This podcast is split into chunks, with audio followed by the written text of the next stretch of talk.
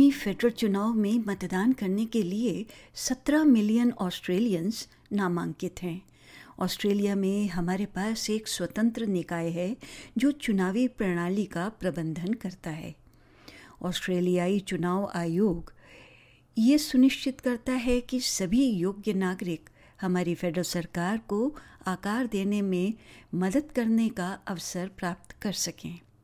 इस सप्ताह settlement guide के इस अंश में बात करेंगे कि ये मतदान कैसे करें। चुनाव के दिन ऑस्ट्रेलियन चुनाव आयोग, यानी ए अपेक्षा करता है कि देश भर में मतदान केंद्रों के माध्यम से हर घंटे 10 लाख मतदाताओं द्वारा वोट डाला जाएगा। मतदाता सूची में नामित सभी के लिए मतदान अनिवार्य है। ए प्रवक्ता जस लीली का कहना है कि आपको सुनिश्चित करना चाहिए कि अपने निर्वाचन क्षेत्र में मतदान करें There are 151 federal electoral divisions in Australia, and we've got a great tool on the website, aec.gov.au. You'll be able to input your suburb or postcode to find out what electoral division you'll be voting in. But you can also give us a call on 13 23 26 to talk to an AEC staff member or access our telephone interpreter services. AEC चुनाव के दिन हजारों polling केंद्रों को चलाता है school church hall ऐसी आम वो जगह हैं और इसकी जानकारी एईसी की वेबसाइट पर उपलब्ध है You'll be able to input your suburb and your postcode, and our tool will help you find who your candidates are as well as where you can actually cast your vote.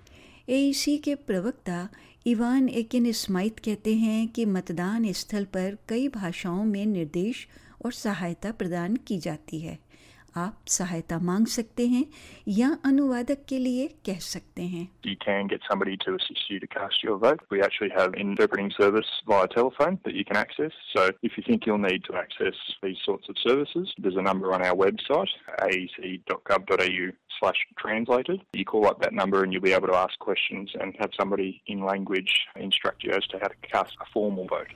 AEC की mobile voting team आवासीय देखभाल यानी residential care और दूर दराज के समुदायों में दौरा करेगी ताकि ये सुनिश्चित हो सके कि कोई मतदान के लिए छूट न जाए। अब जो मतदाता चुनाव के दिन मतदान स्थल पर नहीं जा सकते हैं, वो अन्य तरीकों से मतदान कर सकते हैं। अर्ली वोटिंग या पोस्टल वोट का विकल्प। उपलब्ध है If you have a barrier to voting on election day, there are early voting centres in the weeks leading up to polling day. And likewise, if you're unable to get to an early voting centre, you can cast a postal vote as well. Postal vote के लिए आवेदन करने के लिए AEC website पर जाएँ। सुश्री lily कहती हैं year it's going to be really open for postal voting given the COVID circumstances. We'll also have that postal vote application for people who don't feel comfortable going to a polling place or live remotely or working remotely and need to access those postal voting services. यदि आप Covid के कारण अलग थलग यानी isolate कर रहे हैं तो आप एईसी के टेलीफोन वोटिंग सिस्टम का उपयोग कर सकते हैं इसका विवरण उपलब्ध है यदि आप चुनाव के दिन किसी कारण से किसी दूसरे राज्य या टेरिटरी में हो सकते हैं तो आप डाक वोट का उपयोग कर सकते हैं या उस अंतर्राज्यीय मतदान केंद्र पर जा सकते हैं। अगर आप विदेश में हैं तो भी आप वोट कर सकते हैं। आपकी व्यक्तिगत परिस्थितियों के लिए विभिन्न विकल्पों के साथ ए वेबसाइट पर विदेशी अधिसूचना फॉर्म यानी ओवरसीज नोटिफिकेशन फॉर्म्स उपलब्ध हैं। कुछ ऑस्ट्रेलियाई उच्चायोग पर भी मतदान केंद्र हो सकते हैं। जब मतदान का समय आता है तो आप देखेंगे कि राजनीतिक दल मतदान स्थलों के बाहर मतदान की जानकारी बांटते हैं। चुनावी विश्लेषक विलियम बोबे का कहना है कि आप उनसे गुमराह ना हों। What the parties do is that they hand out how to vote cards at polling booths on election day that recommend that you fill out your ballot paper a certain way.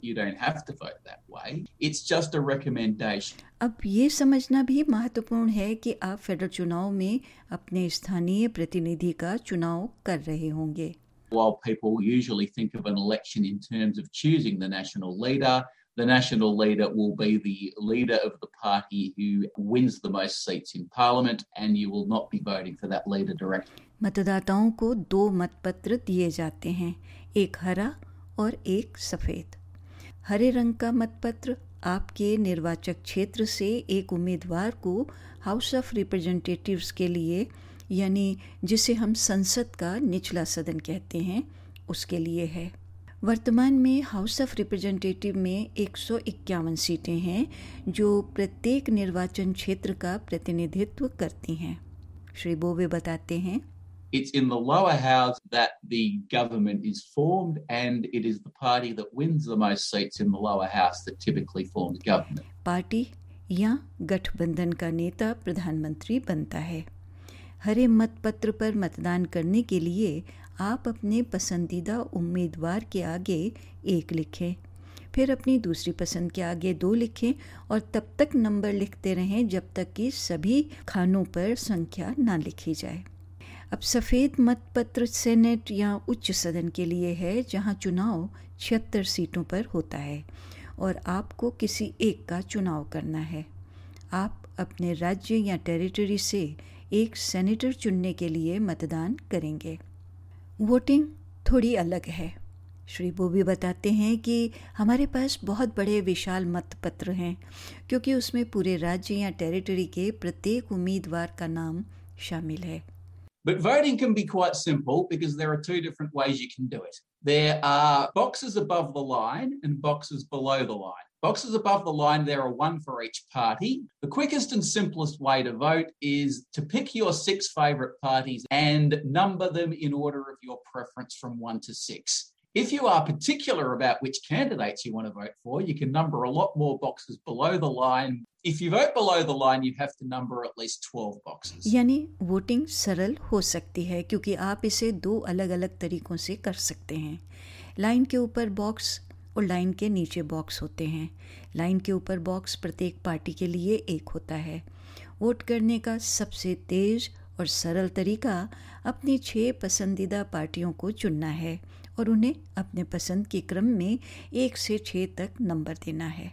अब यदि आप चाहते हैं कि किसी विशेष उम्मीदवारों को vote करें तो आप लाइन के नीचे वाले खानों पर नंबर कर सकते हैं। लेकिन इसमें आपको कम से कम बारह खानों पर नंबर डालने होंगे इस मतदान प्रणाली को प्रेफरेंशियल वोटिंग कहा जाता है अपने पसंदीदा क्रम में बॉक्सेस को क्रमांकित करने से आपका वोट अधिक महत्वपूर्ण हो सकता है श्री बोवे कहते हैं The seat is not simply won by the candidate who gets the most crosses next to their boxes on the ballot papers. You have to get 50% of the vote in order to win the seat. If nobody gets 50% of the vote, then you exclude the last place candidates. You look at those ballot papers again, and then you move those votes on to whoever they put second. And you keep eliminating the last place candidate until you end up with a candidate who does have over 50% of the vote. इस बात का ध्यान रखें कि आप मतदान निर्देशों का सावधानी पूर्वक पालन कर रहे हैं यदि आपका मतपत्र सही ढंग से पूरा नहीं हुआ है तो ये एक अनौपचारिक वोट बन जाता है और चुनाव परिणाम में नहीं गिना जाता। अनौपचारिक वोटों के उदाहरणों में जैसे एक संख्या लिखने की जगह आपने एक टिक या क्रॉस के साथ बॉक्स को चिन्हित कर दिया या मतपत्र पर कुछ लिख दिया जिससे शायद आपकी पहचान की जा सके। मतदान अनिवार्य है। मतदान न करने के वैध कारण ए के विवेक पर निर्भर हैं, जो आपकी विशिष्ट परिस्थितियों का आकलन करेंगे। उदाहरण के लिए ए से समझता है कि कुछ लोग जो विदेशों में हैं, वो मतदान करने में सक्षम नहीं हो सकते हैं। ए के प्रवक्ता श्री एकेन स्माइथ बताते हैं कि वोट न देने पर जुर्माना लगाया जा सकता है। If anybody enrolled doesn't turn up to a polling place and cast a vote, they could be issued with what we call a non-voter notice. If you have a valid reason, that's fine. You just let us know. Otherwise, you have to pay the $20 fine. And if we don't get a response from that non-voter notice, it could end up in court with a $170 fee and associated court costs. लेकिन वास्तविक दंड तो यही है कि आप अपनी बात कहने से चूक रहे हैं इसलिए हमेशा कुछ शोध करें जानकारी इकट्ठा करें और वोट डालें। A C dot gov dot A U पर वोट करने के तरीके के बारे में और अधिक जानकारी लें या 132326 पर कॉल करें।